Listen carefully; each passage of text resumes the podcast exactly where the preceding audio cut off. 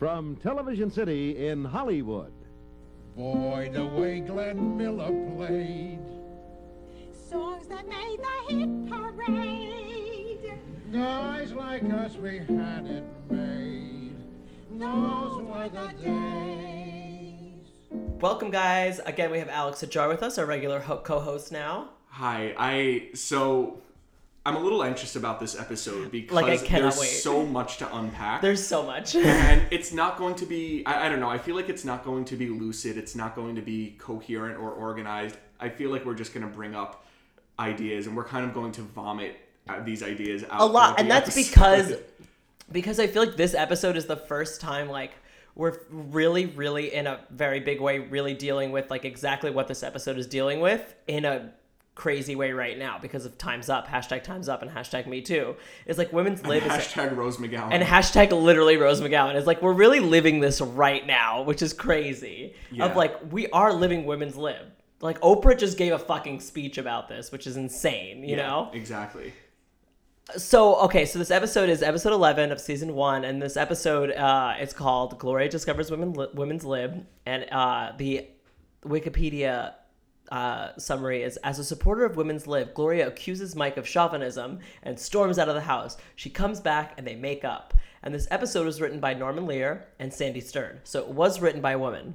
Interesting. And a man. That's also such a flaccid description of the episode. It is such a flaccid description. so fucking That's a lot of flaccid. the uh, Wikipedia ones. I have to go back to the booklet that we also have. totally appropriate that I used a very phallocentric word to describe. You're an such a episode about man. You're Yeah. such a man. I will say a lot of the episodes in season one, um, uh, not a lot, but uh, even the season two ones are written by Susan Harris, who created Golden Girls.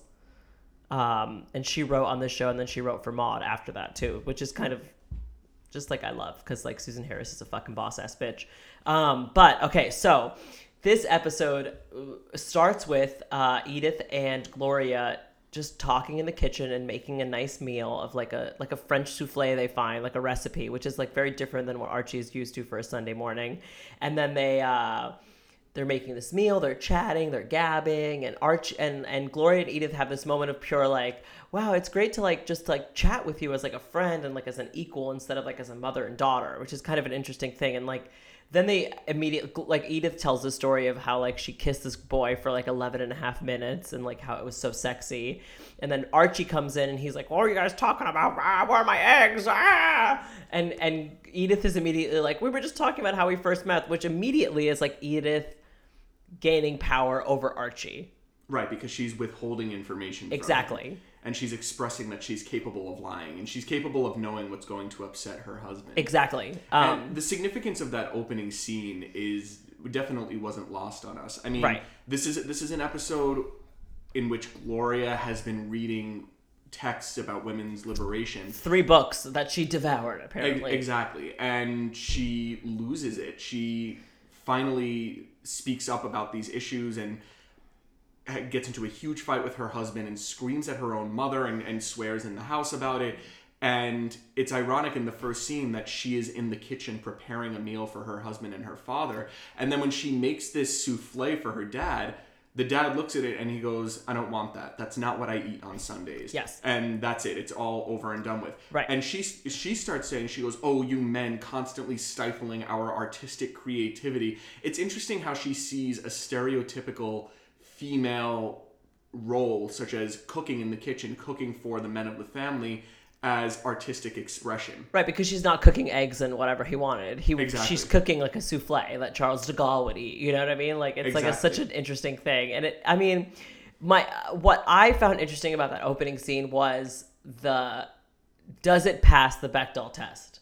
And the Bechdel test is like um, if two women are in a scene together and they're not talking about a man, and it's like they they're kind of not talking about a man, but they end up talking about a man. Except they totally are. I mean, it's They the, are. the male gaze is present in this entire episode. It because is. Even when they're not talking about a man, a man has influenced the conversations that they're Exactly. having in some way. I have issues with the Bechdel test in general. Like when people are like, "Well, it passes the Bechdel test," I'm like, I don't care. Like I really, because like if if like so the movie Gravity with Sandra Bullock, which you hate, I know that you hate, Yes. technically does not pass the Bechdel test because two women are not in that movie and they're not talking about something other than a man. But I'm unless, like, yeah, unless you count Sandra Bullock's dead daughter. Yeah, right, exactly. Like the daughter who died playing tag. like I can't. It's like the worst. But technically, like that that movie is kind of like uber feminist because it's like Sandra Bullock is like a badass bitch. Like George Clooney dies, goes off, does his own thing because he's dead, and then like Sandra Bullock blasts through the atmosphere and like survives this crazy experience. And like technically, that's uber feminist, and yet.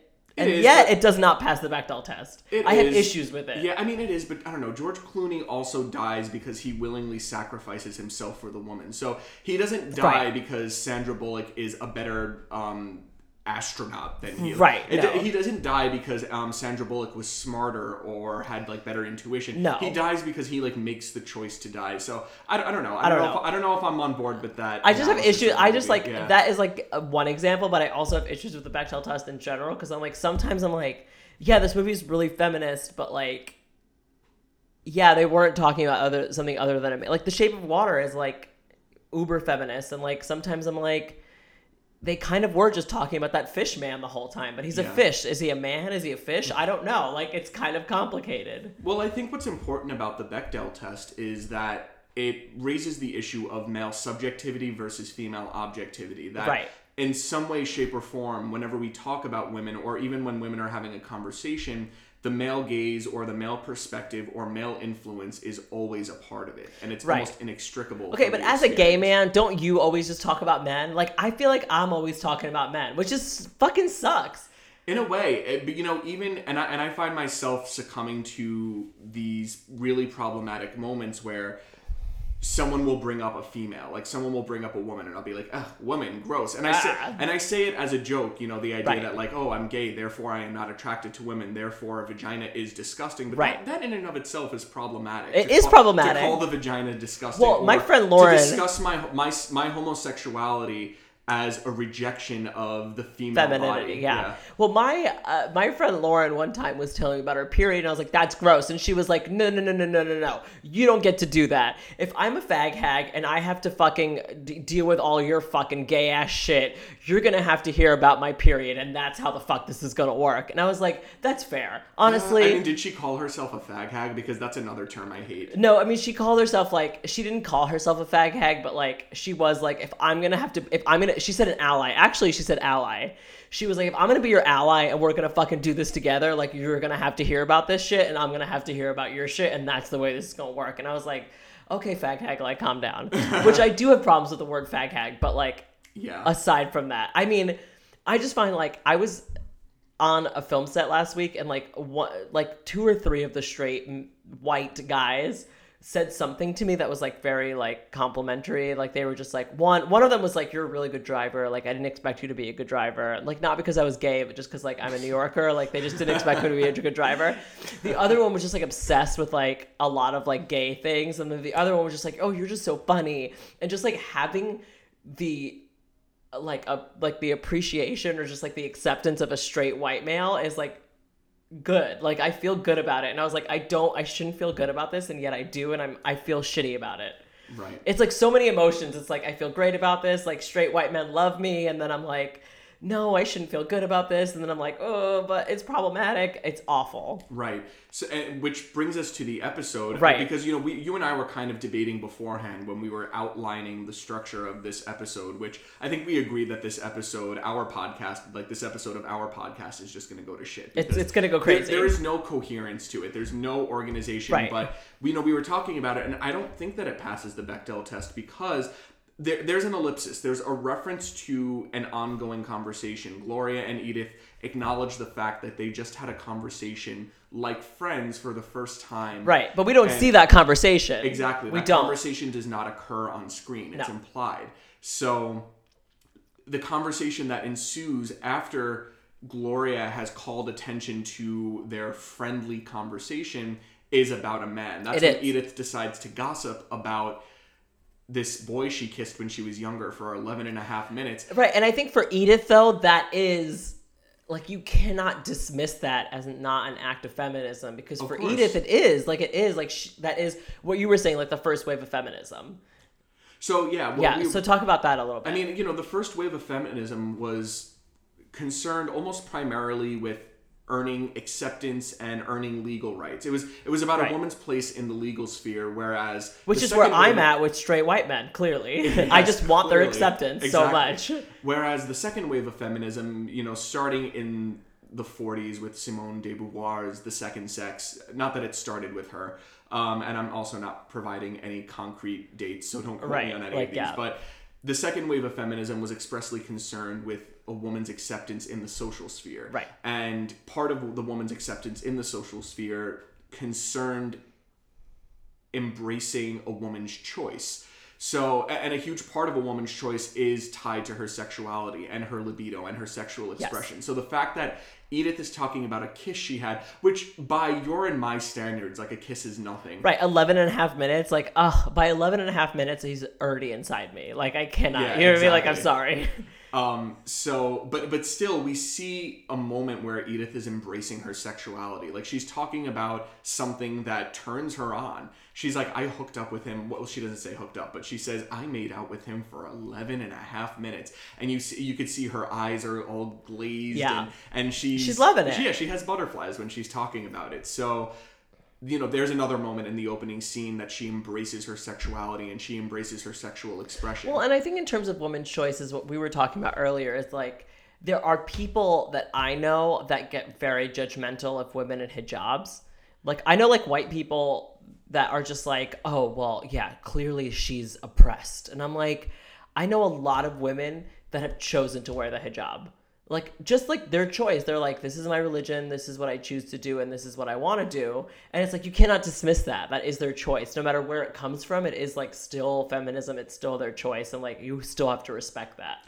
yeah, and I And to think put that down, yeah, Yeah, and I think that makes a larger commentary about social justice activists who try, I think, too hard to make certain people their projects. Right. Like, like and you I think like, Arabic you know, like- people are very much their projects. Yes, yeah, uh, and it's like very problematic. Yeah, Um, I mean, yeah, Gayatri Spivak is a literary critic who wrote a whole essay about this in the 1980s called "Can the Subaltern Speak?" and it talks all about how you know um, white men think that they're like saving brown women from brown men when all they're really doing is silencing those brown women and assuming that those brown women cannot speak for themselves Right. and have no agency and can't like make these decisions for themselves. So instead, ultimately, what you have is brown men versus white men over a female, like a woman's issue, Which is And just you- exactly yeah, what's always happening, yeah. and you take their voice away from them. Yeah. which I think is very similar to the moment when Gloria, you know, she goes on her women's lib rant, and Archie is rolling his eyes at her, and he he couldn't really care less.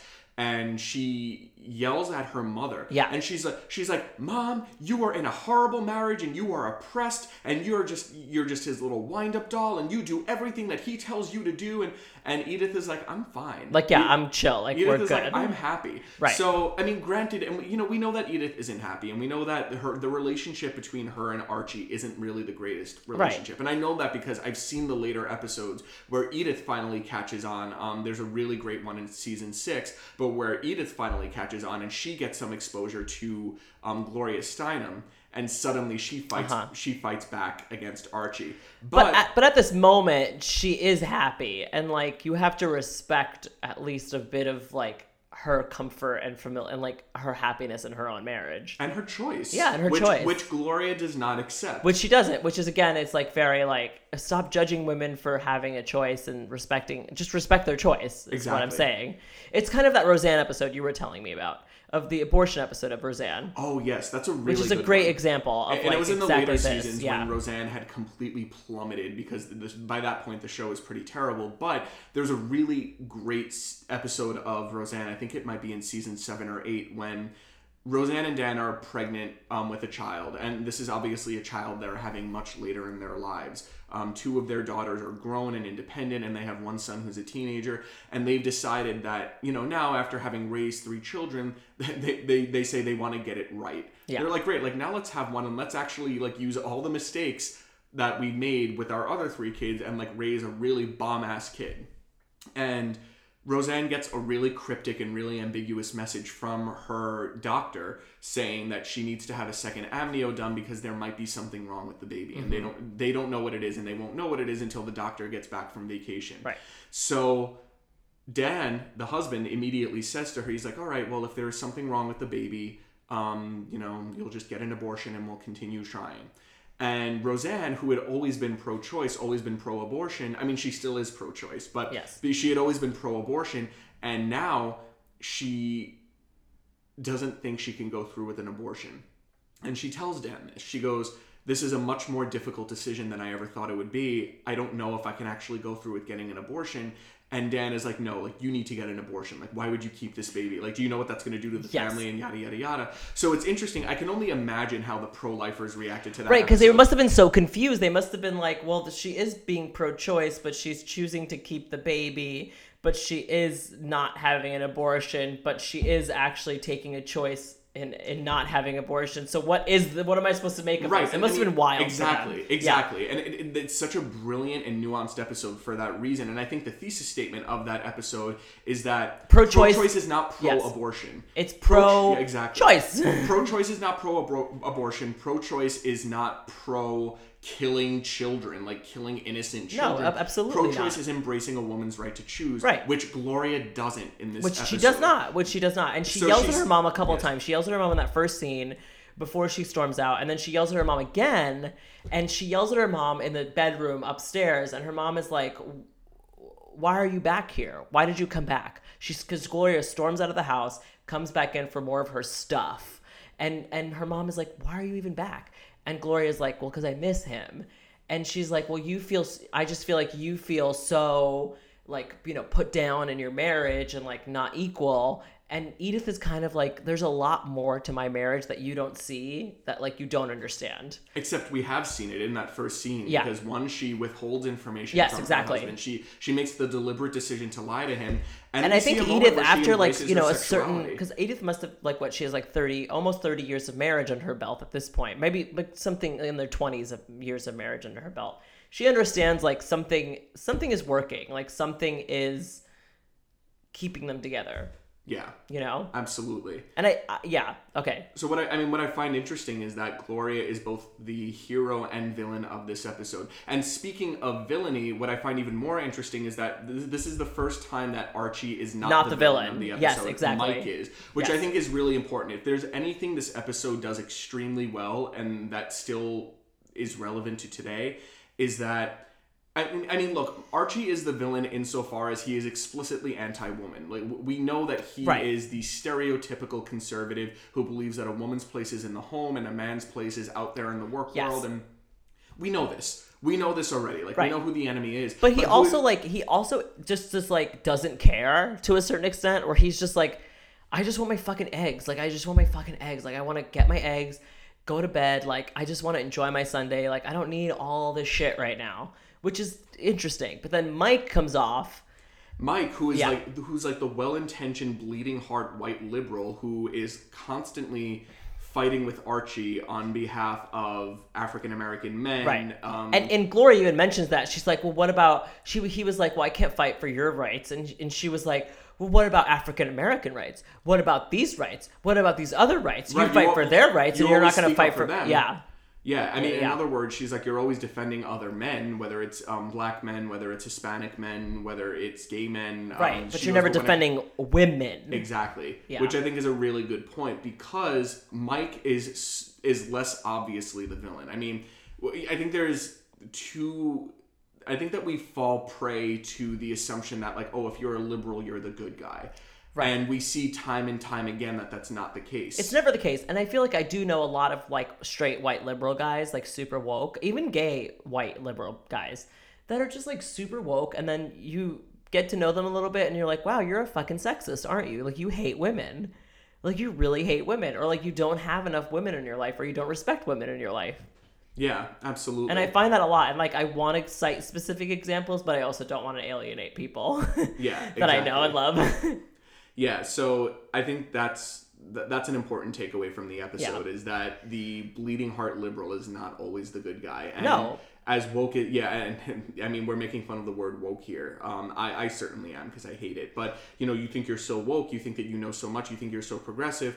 I think you know we all have work to do. I think that if we are not members of every marginalized community like you know like yes Right. i'm gay so i know what it's like to be marginalized but i am not a gay person of color i am not transgender i am not a woman so if i'm if i don't if i don't experience those forms of oppression firsthand i can always stand to learn more Yeah. well, there was also a video recently because there's also the controversy. Granted, this isn't a this isn't a main controversy, but there's the controversy about women going to gay bars without gay men. No, but that is a controversy. That really is a controversy of like the bachelorette parties of it all. Right, Right. and, and, I, and I've seen that happen before. I like I've seen bachelorette parties walk into gay bars with like their penis straws, and I mean, look, I'm, I'm a huge advocate of the idea that my safe space is your safe space. I think that uh, you know, if two girls, three girls, straight women like want to go to a bar, a gay bar. Um, by themselves without a gay man, like I'm totally fine with that. Maybe they just want to go out and have a fun night of dancing without being Right, I mean, the music's guys or- great. or without having to fear sexual assault or date rape or anything like that.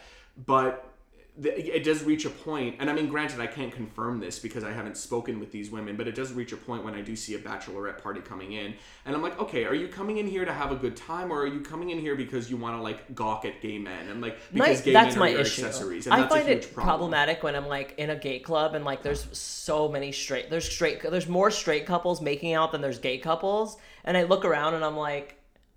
Are you fucking kidding me? Like I'm supposed to be here like trying to find a man and there's just straight fucking couples in here like just making out. Like get the fuck out of here. Like I, I don't want to be annoyed by it cuz like yeah, your safe space is my safe space, but I'm also like annoyed about it. I am. It's like you know when you're like when you know when you like discover a band and like you're so into it and like all of a sudden they get really popular and you you're that person that's like I discovered them first. Like Right. yeah, like it's a dick thing to say, but it also like I'm still annoyed by it. Like I did I did discover that band first. Like Yeah. I'm sorry.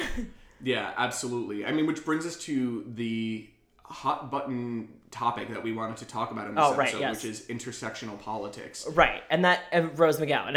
And Rose and Rose McGowan. We have to talk about Rose McGowan. Okay, so Rose McGowan, this happened recently, but she, I actually don't know all of the details, but she was doing a book signing for a book So that she my issue with Rose McGowan in general. Okay, so I get it. Like, okay, so the the Me Too movement, like Rose McGowan had a lot to do with it, and she spoke up very early about Harvey Weinstein. Like, probably one of the first women that spoke up against Harvey Weinstein and was like, he is crazy, he is a rapist.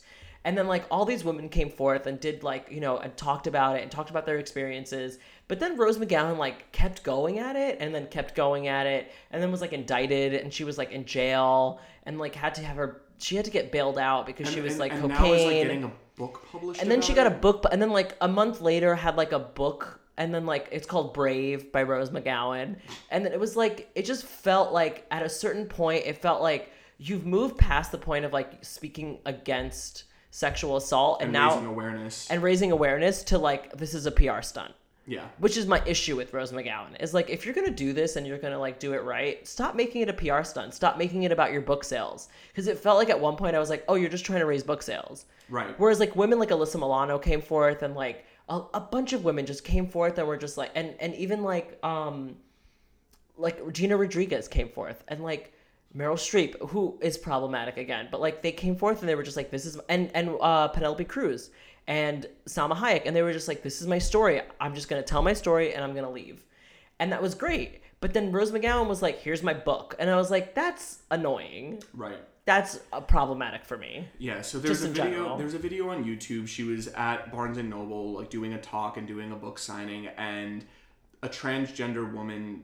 um, stood up and started screaming at her, basically from her seat. I mean, which was crazy. Like, which was crazy. well, I mean, well, yeah. like, we're I'll- in a Barnes to- and Noble, everybody. Like, that, every- like I'll also well I'll get to what's crazy about what the what the trans woman said um, shortly. Um, I'm, I'm also identifying her as trans woman because I don't know what her name was. Um, well, I think she was. Uh, yeah, she didn't say her name. She was just. and I don't think, we knew she was a trans know, woman. uh, yeah, I don't know if she was identified or Yeah. if she was. I'm not privy to it. But so she basically, well, she starts off by making valid points. She's saying Um, what have you done for trans women? Because if we're talking about fem- you know sexual assault and um, you know, to women, trans women are twice as likely to be sexually assaulted. Right. There are trans women in male prisons. There are And you know, and like- forty one percent of trans people commit suicide. yes. Forty one. So like, she's like, she's like, okay, so she's like, okay, you've made your point. Like, you you know, you've made your point about sexual assault and about women. Like, what about trans women? Why have they been relegated to the sidelines? And in fact, why are you silencing them? And I think I think the the woman cited something Rose McGowan said she where she said trans women are not like real women Yeah. which is so problematic Yes. it's, it's a huge part of the gender essentialism in uh, for some feminists to believe that trans women are not like cisgender women because they haven't experienced depression their entire lives and the suggestion that if you are a transgender woman you have you have chosen to be a woman and you're choosing a life of oppression which is this, so fucking problematic. Yeah, yeah, like yeah. Uh, like no, I can't do that. Yeah, So the I can't woman, listen to that so the shit. trans woman was calling her out on that. All good points.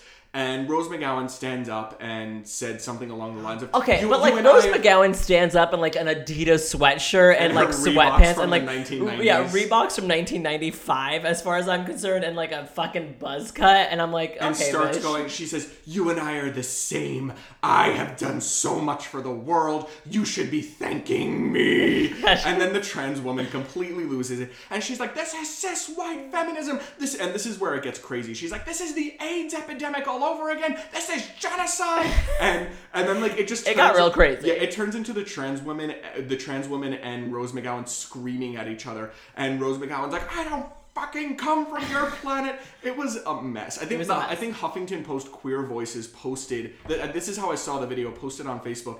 This is like they, the caption was just this is this is a mess. This is- a it is total mess. It's a total mess. Well, it's because like I feel like they were saying things that they didn't intend to say. Like I think there was a lot of misunderstanding in the conversation that they were having. Whereas like I think if Rose McGowan like took a deep breath and was like, I didn't mean that. Like I didn't mean that trans women aren't women. I just meant that like it's a different experience than like what I've had. Like I feel like she could have spun it in a way that wouldn't have pinned her as like a fucking crazy person, which but she came off as a fucking lunatic. I'm sorry. Right. Or I mean, she could have just listened. She Like could have listened. before, she could have just sat back whole- and been like, "I'm sorry. I'm sorry I said that." She could have just apologized and been The like, whole- "I'm sorry. I didn't mean that." Like whatever. The whole, I mean, yeah, the whole point of intersectionality is not to silo off your oppression and to assume that your oppression is unique and to Right. focus only on your oppression. You know, the, the idea behind intersectionality is that oppression is intersectional. We are all connected in some way, shape, or form by um, by a, a kind of logic that Right. has categorized us as less than human. Right. Therefore, if Or or less woman, than a certain person. Yes. So therefore, if a trans woman is saying to a cis woman, um, you know, you're not taking into account trans trans issues, instead of being defensive, a cis woman should say, well, you know what? I don't know your struggle, so yes, let me listen to it. Right. Um, Absolutely. And I think there is like an issue of like like as much as I hate to say it, like Gloria in this episode specifically, like doesn't come off the greatest. Like I'm so they really categorize they really characterize her in an interesting way. Because instead of coming off as like very level headed throughout the episode, she kind of comes off as a raging lunatic. She kind of does. She kind of like you know, five minutes into the episode is screaming at Archie and then screaming at Mike and then screaming at her mom and then packs a bag and leaves. And everyone's like, what the fuck just happened? Yeah. I So it's kind of like a very, I mean, it is very extreme, but it's an interesting way that they went about, ca- like, really trying to pin down feminism and, like, what that means in the world. well, It's kind of an interesting take on it.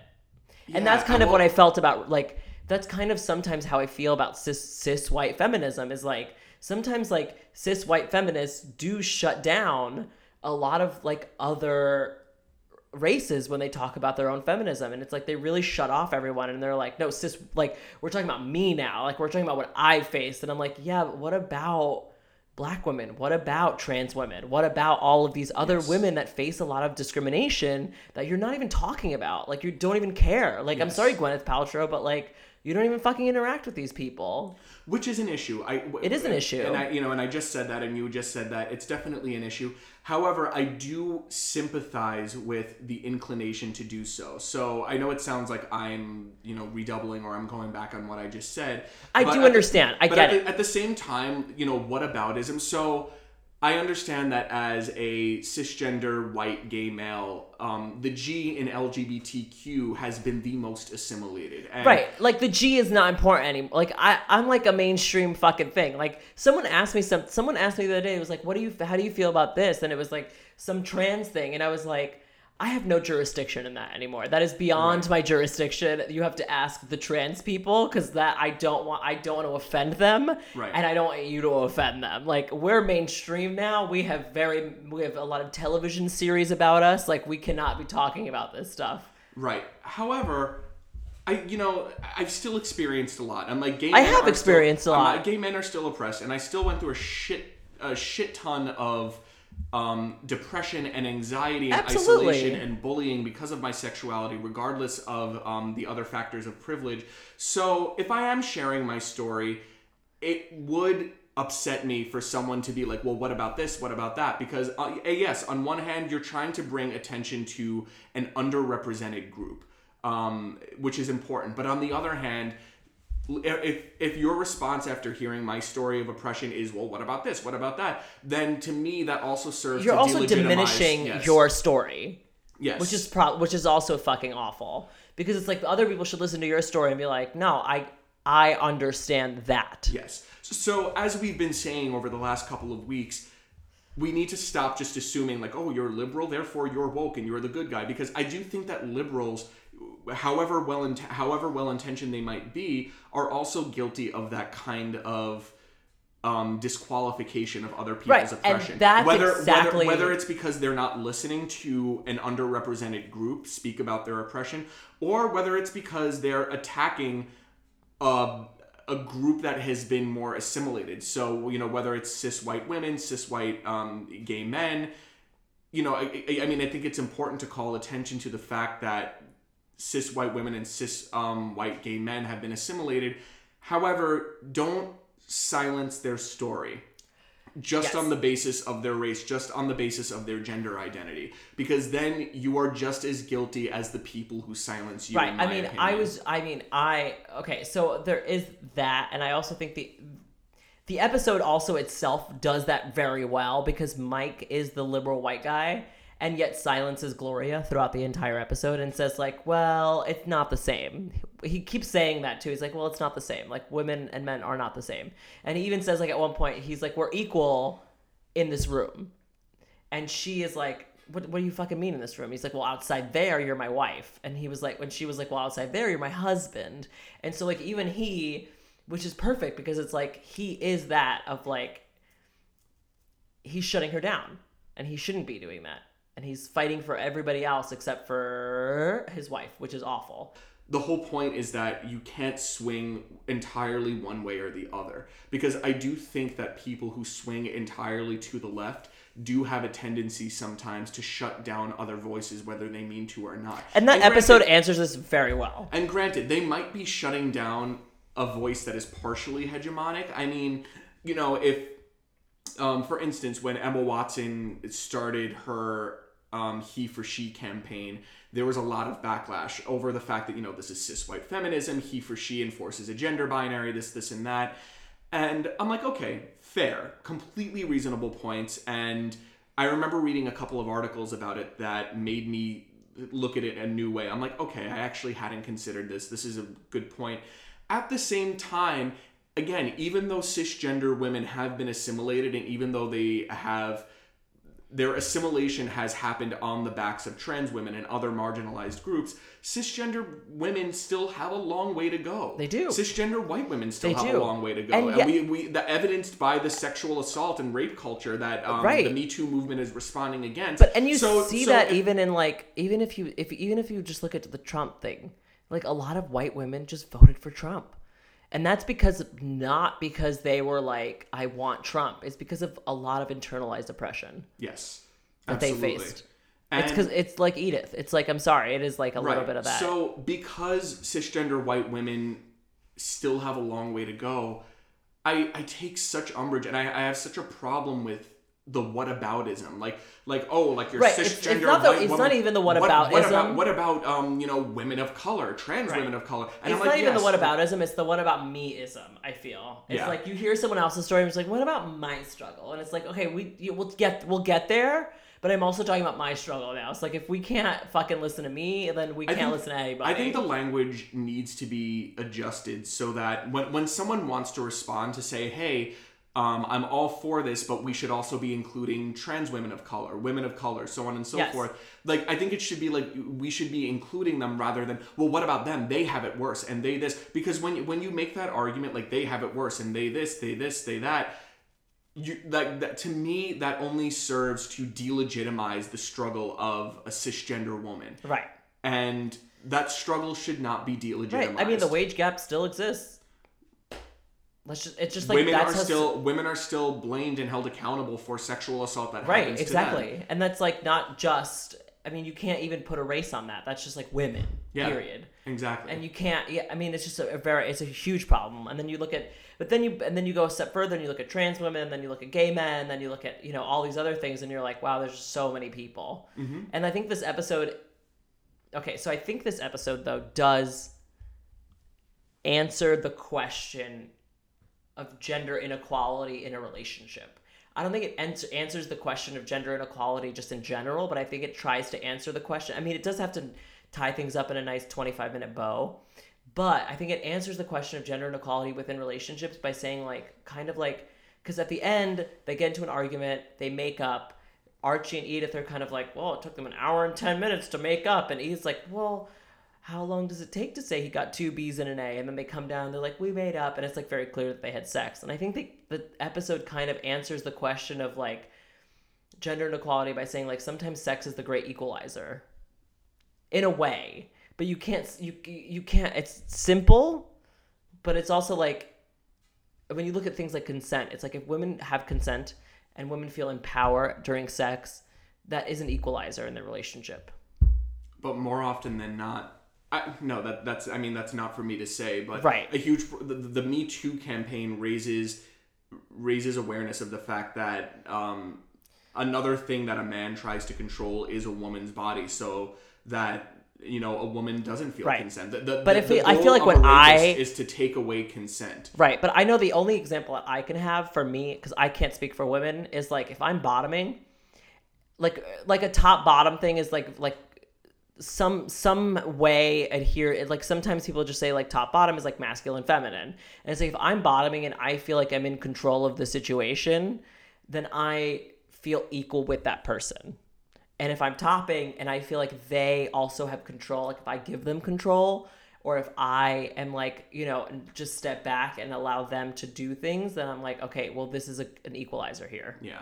And some people and that is just the like, only that's the only that's the best example i could give because i cannot speak for women. Again which is again still intricate because some women don't like having control. Like I, do, I know plenty of women plenty of people who love being dominated. That is what pleases them sexually. That is what they are Yes, attracted exactly. to and you know someone someone i know recently it's like power something- bottoms it's like you know Yeah. bottoms that love being in, in control and it's like you know there is a there there is there is something to it Well, yeah, and you know, someone I someone I was speaking to recently was talking about something. She saw something on Facebook that was like, um, you know, when it comes to consent, like if a woman doesn't offer her consent like 100% enthusiastically, then like don't have sex with her because then that's rape. And she's like, that's a problem because I she goes, I don't want you to ask my permission to finger me. Like I don't want you to ask my permission to have sex with me. She goes, she she goes, I personally get off on like being dominated. She goes, I like get off on the you know she she is into the daddy um, Yeah. fetish. Yeah. She's like I she goes I get off on the lack of consent to an extent. I to an extent yeah it's absolutely You know, obviously, if there's someone she doesn't want to have sex with, then she will tell that person I don't want to have sex. But- But, she doesn't think that one should ever ask explicit permission. So in this case, by other people's standards, that's you know, that's um, a man taking away her consent. But by her standards, it's empowerment because she's like, look, this is what I like. This is this is Right. what I need in order to satisfy my needs.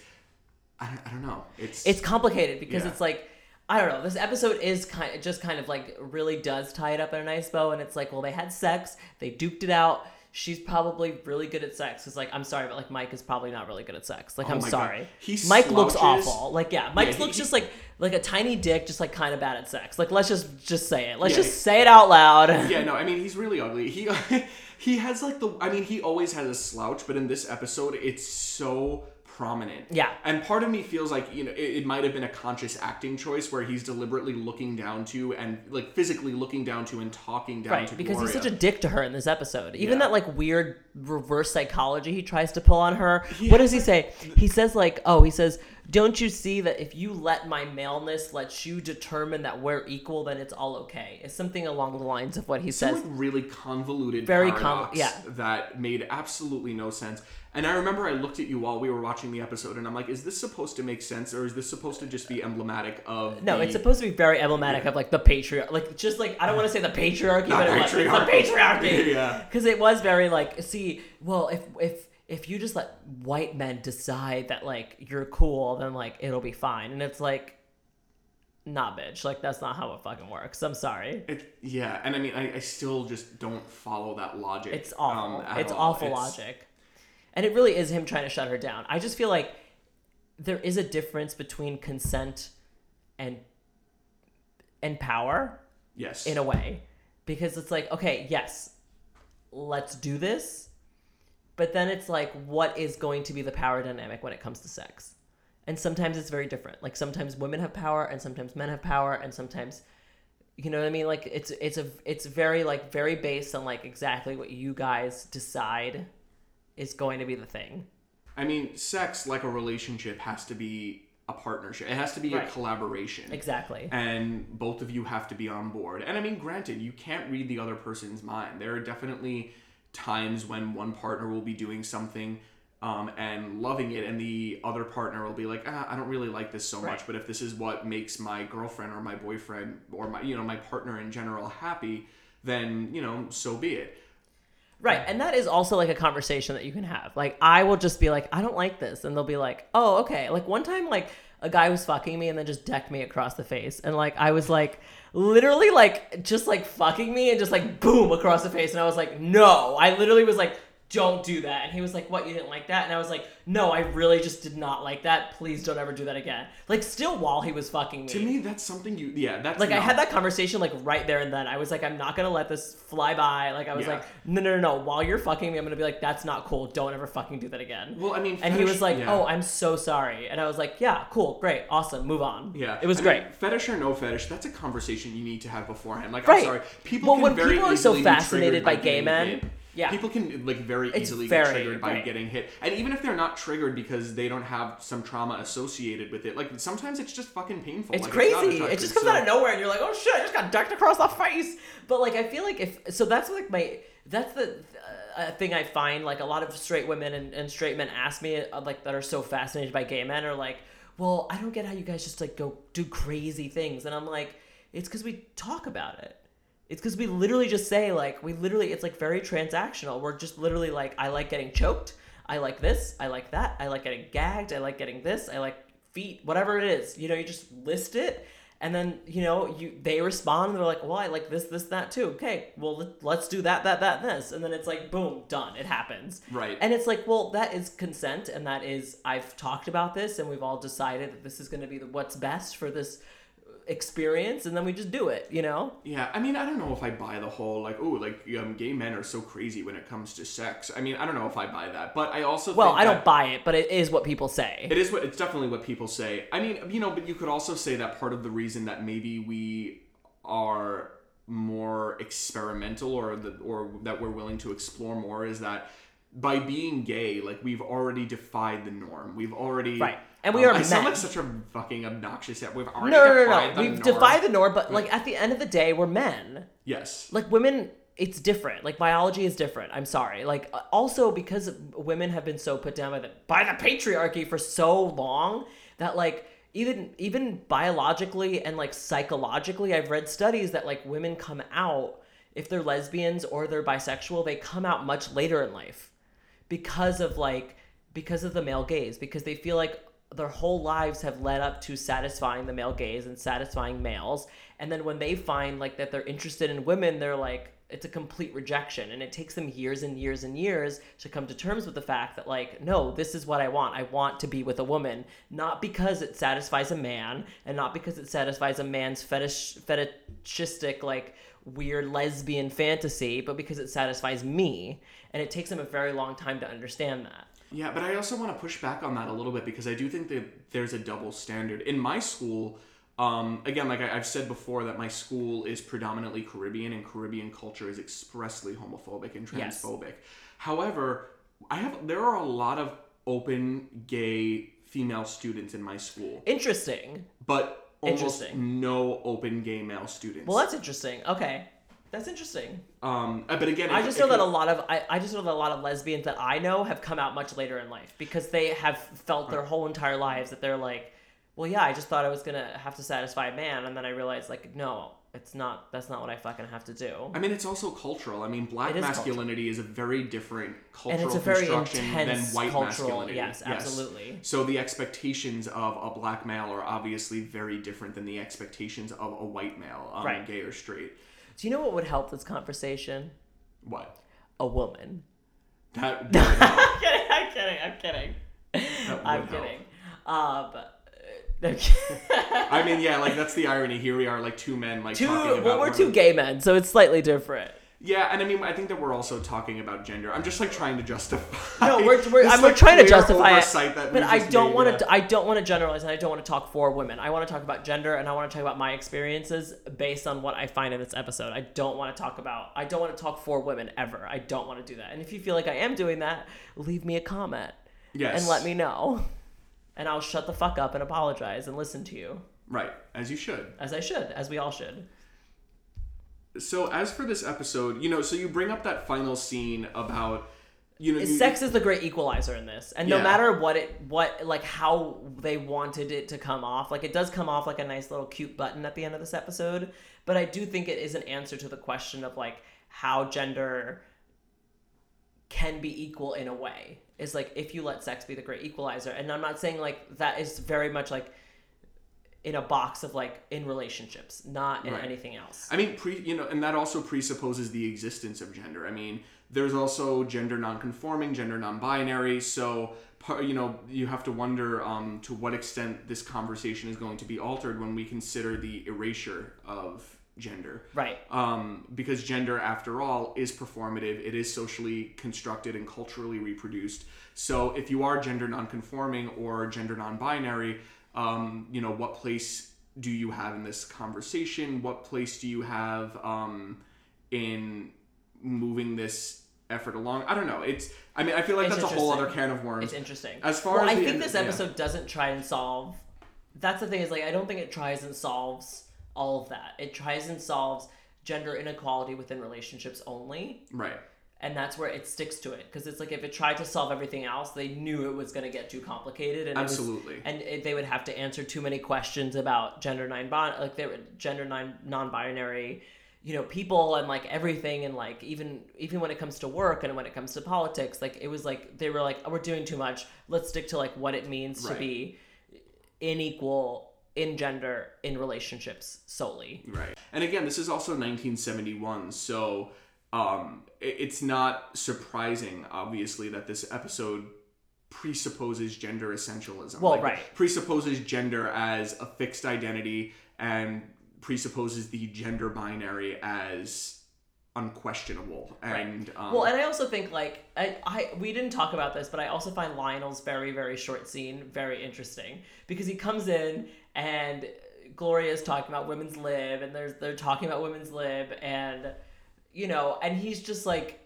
the, what did he, what do they say to him they're like well what do you I think about Archie Archie lib?" says to him, he's like, "Do you people know about this women's lib?" And Lionel responds, "No, we're still focusing on lib. yeah like just we're still like just, just the general lib. Yeah. yeah which is just really interesting because it's like it's true it is fucking true like I mean, as much as like, yeah, as much as like gay people are like, you know, you're mainstream now. I'm like, we can't donate blood yet. Are you fucking kidding me?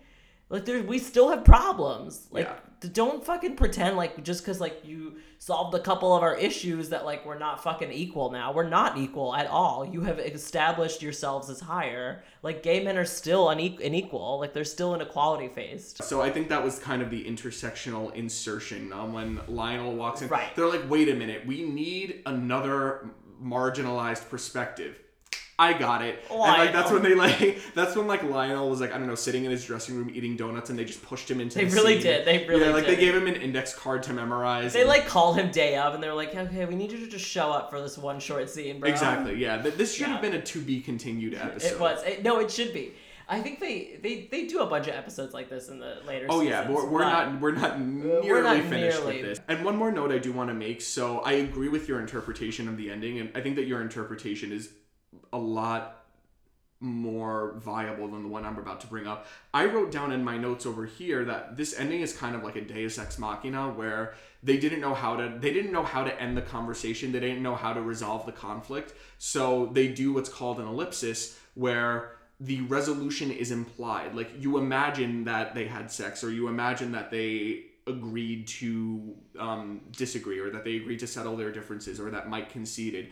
And instead, you know, like the, the the scene between Mike and Gloria ends with them screaming at each other and fighting, and then the next scene they just come down giggling and smiling, and Gloria's like, "We made up," and that's an ellipsis. It, it implies Right. that they just had sex. I mean- but you also have to wonder what the conversation was that led to sex. Like, how do you go from screaming to each other? To having sex. And I know that hate sex and anger sex is a thing. I've never experienced it. I've always been very intrigued I by it. No.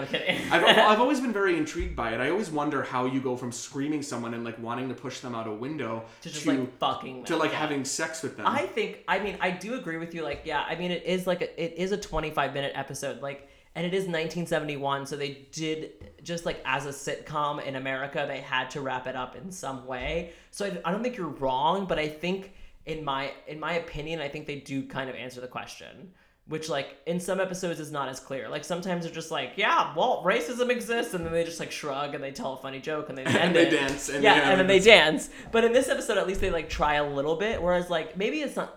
Yeah, I, I think they answer it by saying like sex is the great equalizer, but I also think they answer it by saying like love is the great equalizer because like both of them talk to each other and, and Mike is like I got two B's and an A and I didn't I didn't really feel anything, but then I wanted to tell you and now that I'm telling you I feel great because I love you and like even she's like I'm so happy for you, you got two B's and an A even though like two B's and an A sucks like you're a terrible student. I'm sorry. Like two B's and an A is not great. Like you should have gotten three A's. Like you live with someone else's. Like you live in someone else's house. You're like a fucking terrible have like student. no other responsibilities. what the Like, fuck is I'm wrong like, with what you? The fuck is Mike even majoring in in the first Uh, place? probably Like, like, anthropology, as far as I'm concerned. Like he's the worst.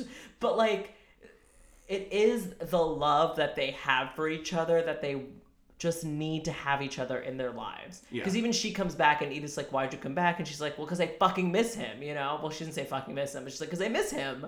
we can talk for so much longer about. I know. this, I'm but- so exhausted. I love it. Um, I loved this episode. I really love this episode because it's like it's complicated because it's like well, one, it does not pass the Bechdel test, and two, it's like it has to do with women's liberation, and three, it's like well, it doesn't really, it doesn't really.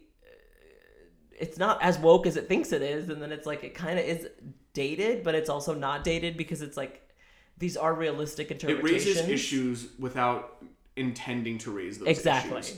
exactly Um, and it's also like you know gloria brings up some very good points and and mike's responses to her are things that i see still nowadays Yeah. so i'm like oh this is such a complicated episode it's like fucking nuanced as fuck i love this shit thanks for joining us And with that, we will see you next week. we'll see you next week and uh you should really watch the rose mcgowan video because it's Oh boy. it's honestly pretty funny. Like, I'm sorry. Like, I know it's like shouldn't be said, but like, it's pretty funny because she just like loses her. But she's like a child. She like loses her mind, and then she just sits down and Well, she's like, the things. "Ah!" It's the things that come out of her mouth. Like you should be thanking You me should be for what I've done. thanking me. And also like, it just like you're selling a book, bitch. Like, I don't like. What are you doing right now? You're selling me a book. What, like, I, I what I find funny about that video is that I, I know that Barnes and Noble. I've been in there before, and that stage is kind of sequestered from the rest of the store, but.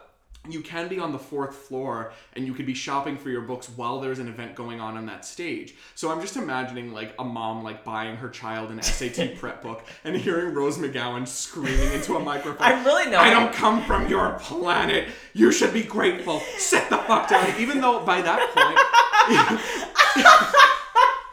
I'm also just imagining like like me with like just looking for like David Sedaris in this bookstore and then turning around and just hearing white cis feminism, white cis feminism, and then Rose McGowan just like shut the.